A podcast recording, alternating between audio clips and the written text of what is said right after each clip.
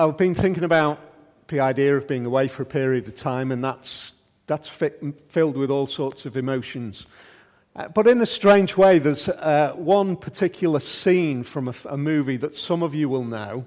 Um, it's the movie Gladiator, which is a surprising springboard for my thoughts for you. Uh, but there's, uh, there's a reality to our spiritual experience uh, that we are in a spiritual battle.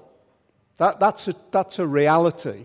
Very often we don't use the language of warfare these days because it can be so easily misconstrued.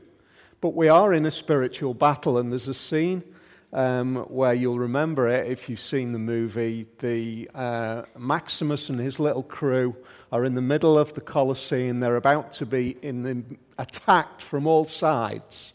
And he shouts out to them as it's about to all kick off stand together. uh, and it seems to me that idea is written through the whole of the New Testament.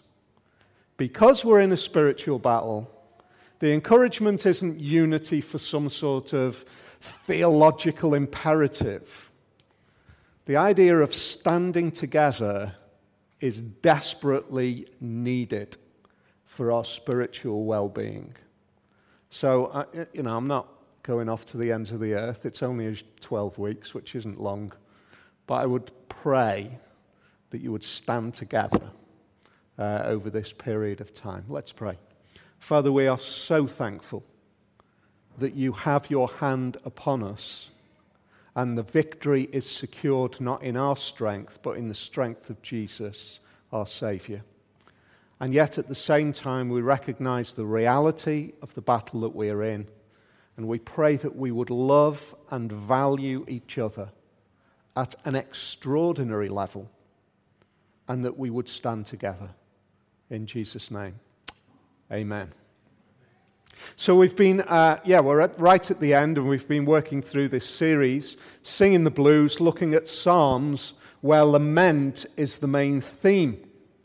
And I guess there's a few things that we've seen. Firstly, we've seen the reality of our human experience within that sadness and the need to be honest about that sadness. And the encouragement within that, that the Bible engages in that as a reality. It doesn't pretend that that isn't our experience, it engages in the reality of that experience.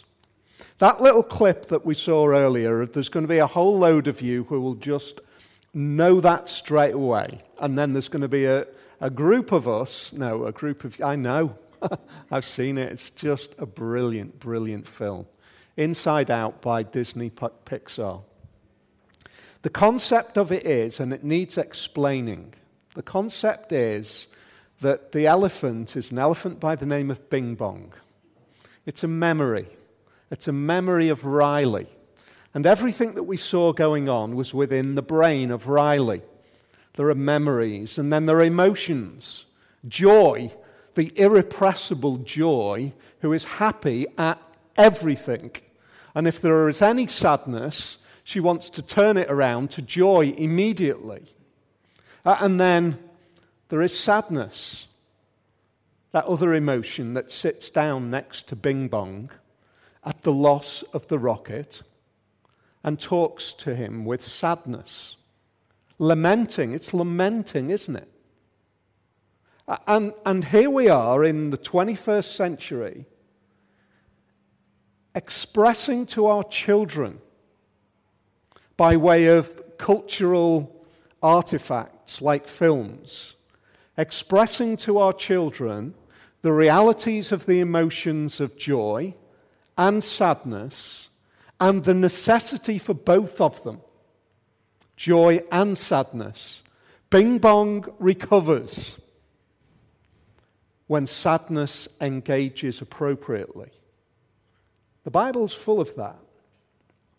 But here's the question because that, that caricature that we've seen there of the way that our emotions are essential in, in all of these human experiences, it raises a huge question. You see, there are times when joy is able to turn around the situation and there is joyful experience. There are moments when sadness and the engagement of true lament is the experience, and that engagement of sadness turns our tears to joy. That's very biblical, that, isn't it? That, that that's kind of so powerful in, in, in the, the words of the Bible that talks about the reality of that. But here's the question, and it is so pertinent to our age today. What happens when sadness and joy both engage and there is no turn in our experience to joy? One of the things that we've probably noticed in the Psalms that we've been looking at over these past weeks is very often there's been a kind of a turning point in the Psalm.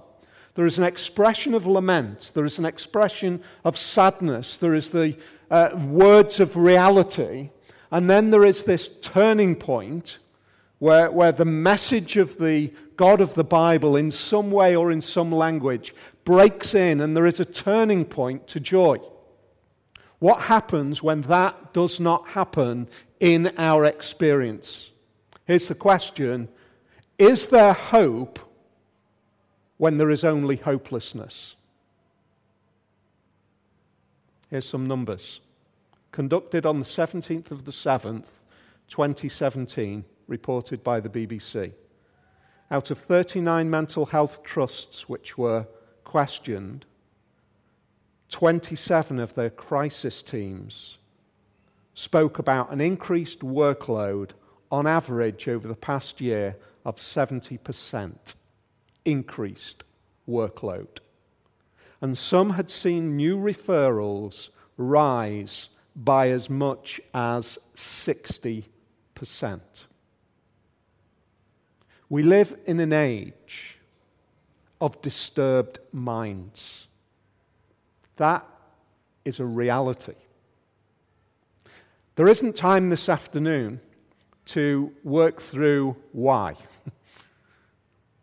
I, I, I there, there, are all sorts. We could spend another summertime looking at the why and how God's word can engage in the why. I just want to pause for a minute and say here's the reality. The why can be all sorts of things, but the reality also tells us that there are many occasions when there is no turning point in our experience. When the reality is that we cannot turn things around. When the end is sadness. And Psalm 88, this powerful psalm, speaks into that situation for exactly that reason. Let's remind ourselves these Psalms, what are they? It sounds so obvious for us to ask that question, but it's a helpful question to ask. What are they? They are songs which are penned by the, the inspiring work of God's Holy Spirit for God's people to sing. They are the authorized words of God's people back to God. The words that we use to speak to God the way that he says it is okay, it is good to speak like this to me. They are authorized by God. They are very often drawn out of personal experience. As we saw last week, they are sometimes drawn out of horrific experience. This one seems to be drawn out of a pervasive sadness, fear, and brokenness. And by the work of God, working with his people, we see that God says these words, this expression of how you are and, and how you experience your life before me in this desperate way, which has no turning point. We get to the end and it concludes with sadness. Final words of the psalm all day long, they surround me like a, a flood, talking about our, our terrors. They have completely engulfed me. You've taken from me friend and neighbor. Darkness is my closest friend. That's how it concludes. There is no turning point. And God says, I'm going to preserve these words by the power of my Spirit for us in 21st century Western culture to reflect on as authorized words to me. And I think there couldn't be anything more powerful for us to declare in a world, in a culture, in a time which is experiencing disturbed minds, possibly on an unprecedented scale. Wow. This psalm, I think, is incredibly relevant. And I've decided to specifically use this psalm as our conclusion because it doesn't have a turning point. Because sometimes lament is lament to lament and to lament. That's how it is. So let's have a look, shall we? Let's, let's pull apart this psalm a little bit and let's see what we might be able to pick up from as we look at this experience. When we recognize that, you know, if we are bing bong, sometimes we might not turn to joy, even when the comfort of lament is there. So, firstly and critically, we have our starting point. Look at verse 1 and 2. Lord, you are the God who saves me. Day and night I cry out to you. May my prayer come before you. Turn your ear to my cry. Later on, we see that the psalmist reflects, uh, But I cry to you for help, Lord. In the morning, my prayer comes before you. There is a sense in which the starting point for this psalm, and this is why it is praise, is that the picture that is being painted is this cyclical idea of life. This idea that every morning I'm crying out to God in my sadness. That doesn't sound very worshipful, does it? And yet, in another way, it is the most profound statement of worship at the very bottom, in the pit, if you like, when all help and hope is gone, the psalmist is declaring, in this experience, day in, day out, I get up and my reflection is towards you. I'm looking around and I'm, I'm kind of saying there's no hope anywhere else. But also saying it seems as though there is no hope from, from you. if we've been on the Christian pathway for any length of time, most of us can probably say, I've been in this for a period of time. I've been in a period of time when I've got up and it seems as though I'm back where I was and I'm still crying out to God, and it seems as though God is not engaging with me, is not speaking to me, is not changing the situation, is not, is not comforting me, and yet I still go there because there's nowhere else to go. That's, that's praise. You could look at it like this What is praise of water in a desert? You've probably heard me mention this. What is the praise of water in a desert? Praise of water in a desert is when you come over uh, a sand dune and you look down into the valley and you see a flowing river which is crystal clear, and you run down into that water and you soak yourself and you drink it up, and you are completely taken up with water. That is praise of water because it is there and you can enjoy it. And yet, praise of water also exists when your mouth is dry when your water bottle is empty and when you look at, into it desperately and you say, What I desperately need is water in this bottle. It's what I need. It's what I need. I need it. You're praising water at that moment, in one sense. You're saying, That is what I need. That is what the psalmist is, is laying out before us. It's a pattern of life which says that it is possible that this is your experience. It's day in and day out. All sorts of factors might be the case. So, the first thing that we see is that the starting point is also the foundation of the psalm. It's a way of declaring continually no matter what happens, you're my hope. You are my hope. Secondly, a disturbed mind does not indicate the absence of God. Let me say that again.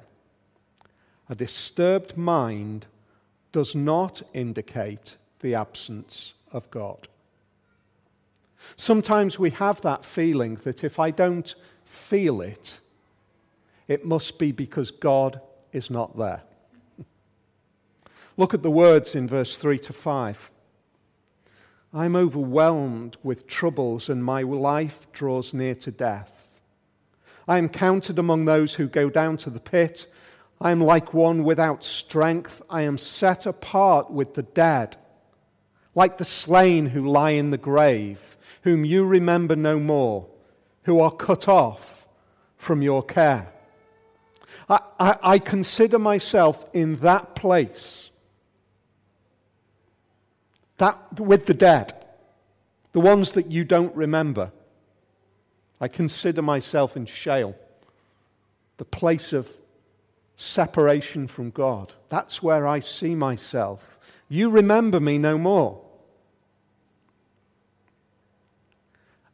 And yet, this is a song which God says to his people, keep on singing it.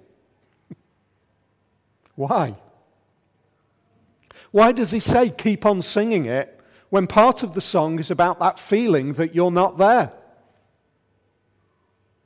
What would you say to somebody who comes to you and sits down and says, This is how I feel? This is my experience. How would you respond?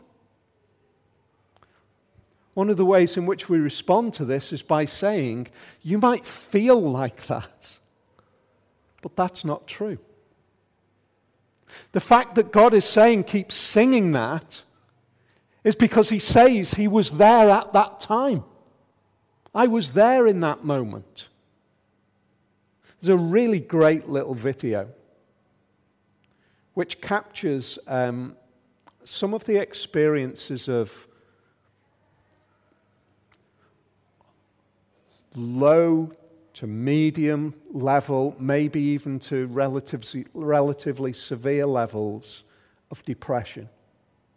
Depression is a desperately awful condition a condition which, which causes us to not be able to see the things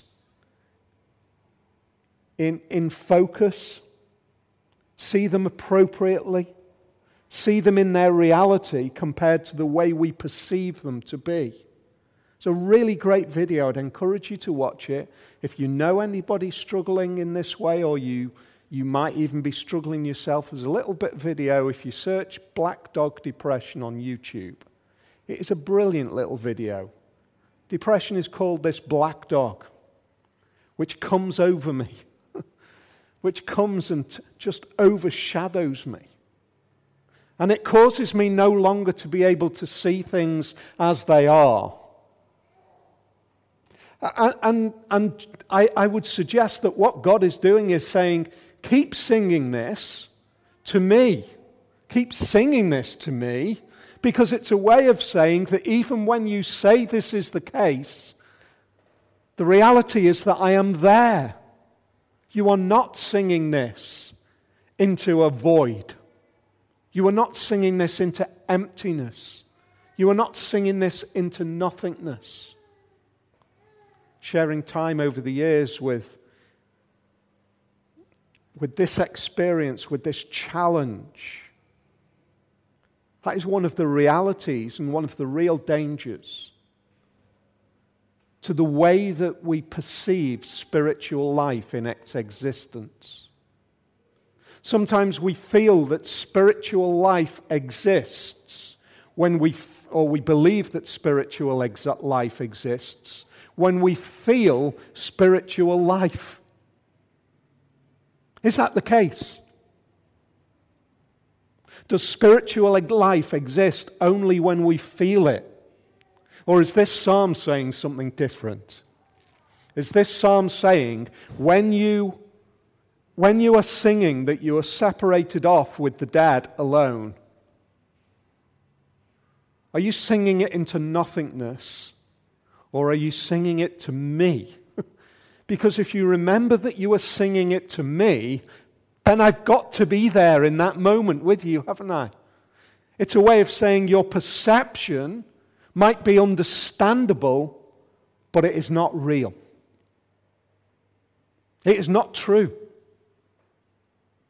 It does not indicate the absence of God. You have put me in the lowest pit, in the darkest depths. Your wrath lies heavily on me. You have overwhelmed me with all your waves. You have taken from me my closest friends, have made me repulsive to them. I am confined and cannot escape. My eyes are dim with grief. I call to you, Lord, every day. I spread out my hands to you.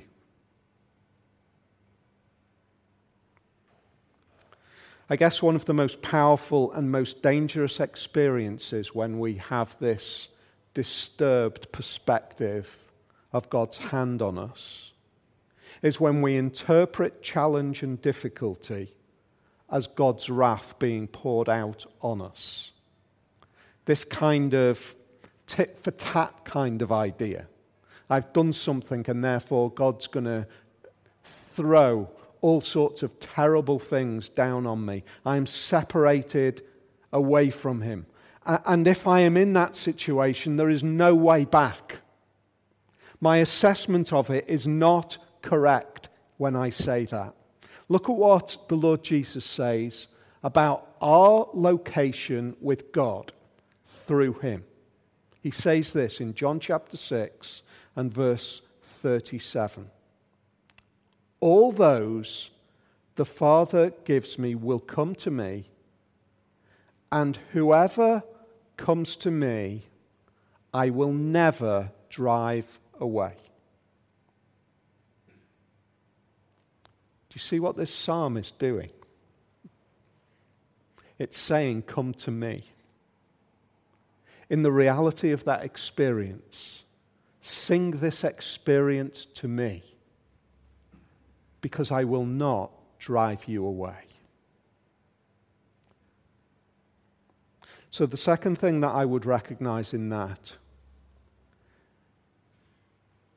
is that my experience of disturb, disturbed thinking is not grounds for God to dismiss me. It is not grounds for God to dismiss me. We often think, don't we, that we have to maintain acceptability. It's been a theme that's been running through many of these laments. That if God knew the reality of how I feel, when I wake up each morning and I think my spiritual life is a shambles, I am a fraud, I am a hypocrite, I so desperately want to be who I ought to be. And yet the reality is that I am so far off the mark. And I hide it from everybody. And I live as appropriately as I can with this mask in front of everybody. And yet there is this deep seated feeling that I know that God knows the reality. And that means he's really angry with me. And then we have words like this, which says, This is how I feel. I feel as if I am desperately far from you. I feel as though all of this is going on because your wrath is against me. And God says, Sing that. Sing that in the reality. Repeat it. Speak it out.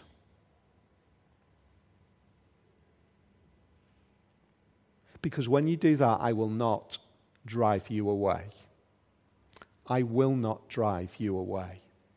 I suppose, in a strange way,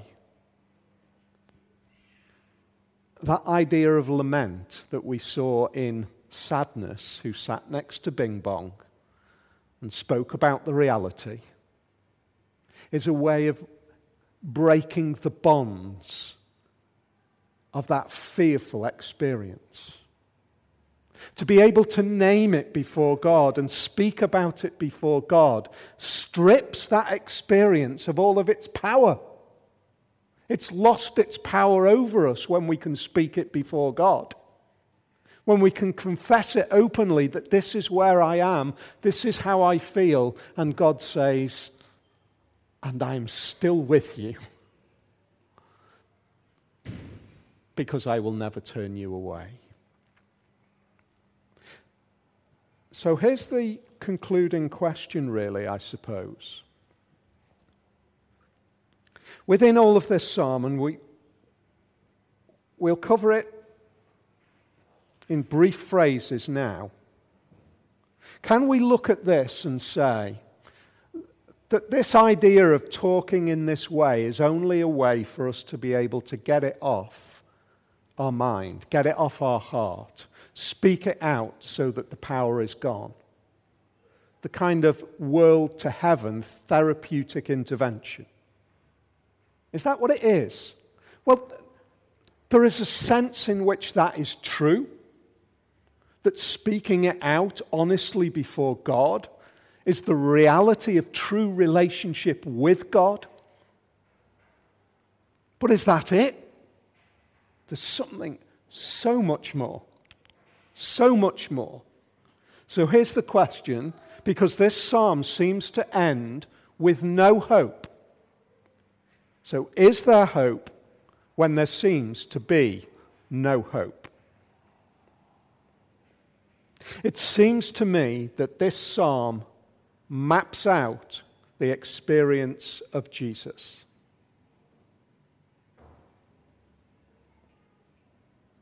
Look at verse 1 and 2.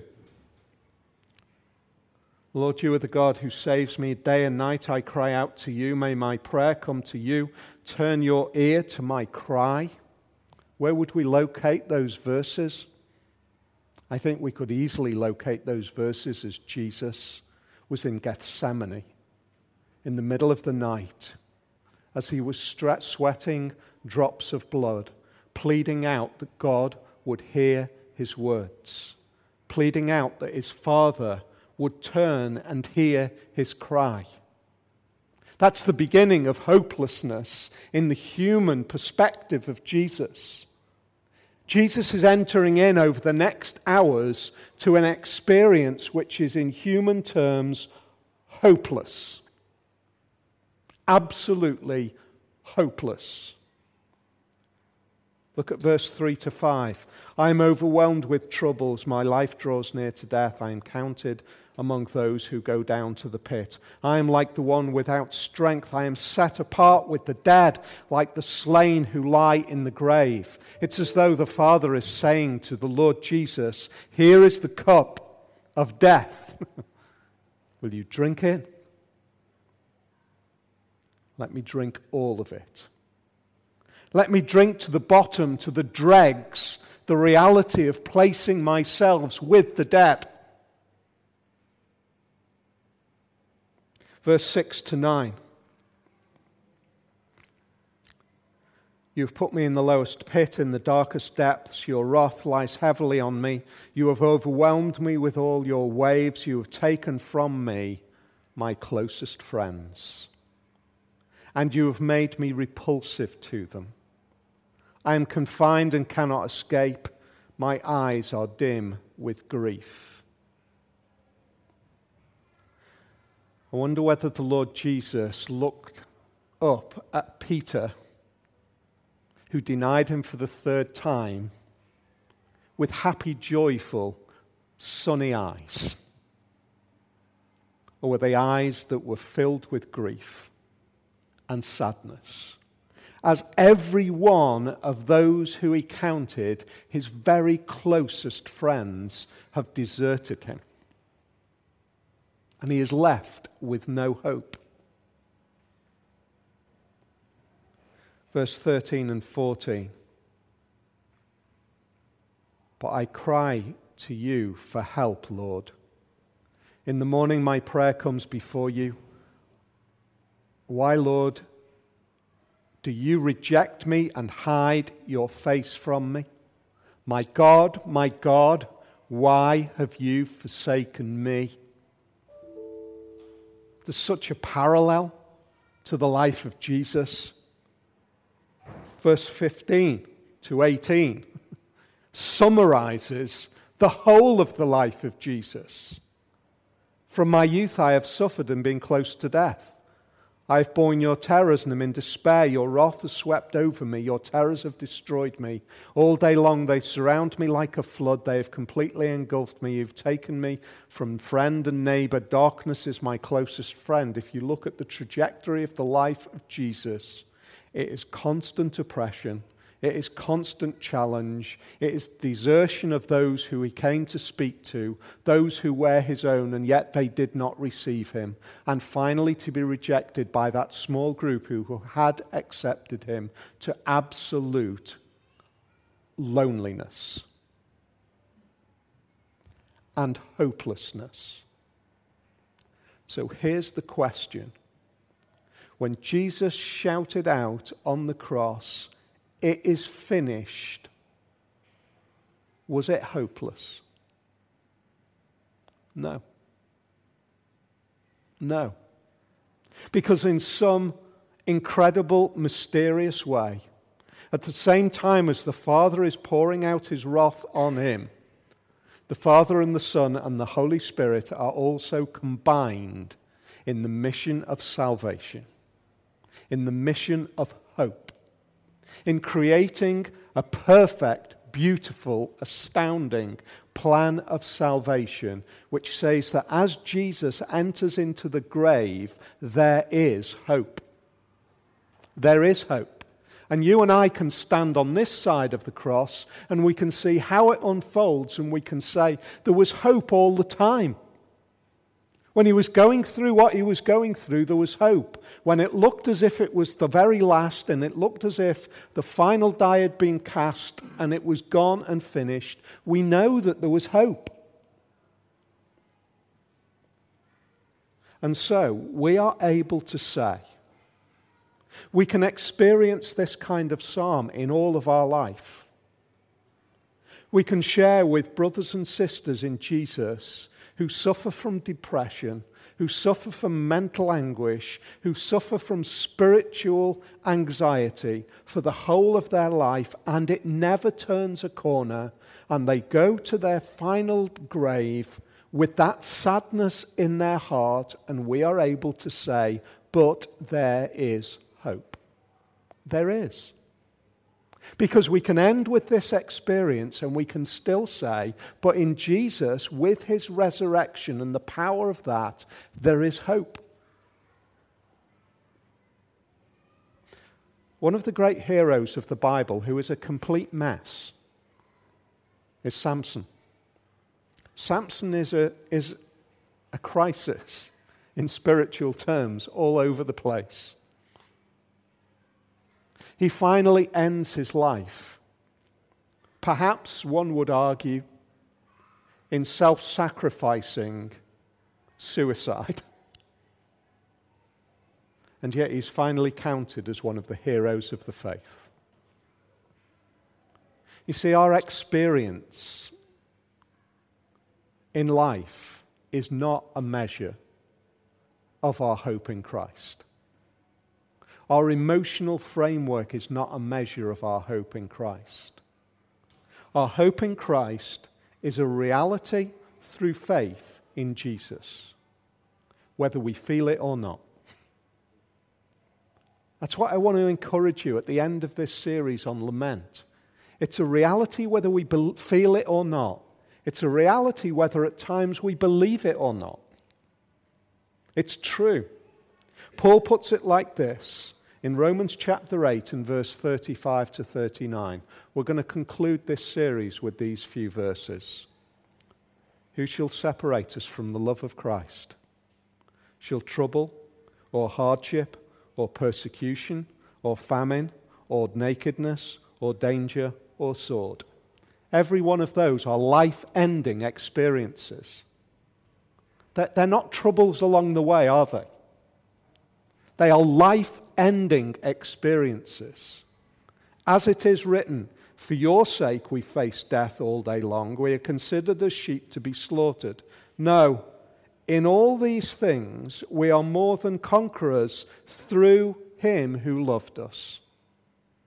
For I am convinced that neither death nor life, neither angels nor demons, neither the present nor the future, nor any powers, neither height nor depth, nor anything else in all creation will be able to separate us from the love of God that is in Christ Jesus our Lord. That says it all. It says it all. It is the conclusion of hope in lament. We could write lament over those experiences of trouble and hardship. They last for the whole of life and they end our lives. And yet, nothing can separate us from the love of Christ. That's hope. That's why singing the blues is a reality, but a reality that will only last for a season. That's why joy is an absolute guarantee, not because of us, but because of Jesus. And so, my prayer over these next few months is that if you lament, you might know hope. And if you lament and don't feel that hope, then that reality of faith in Christ is still your hope because nothing can separate you from his love.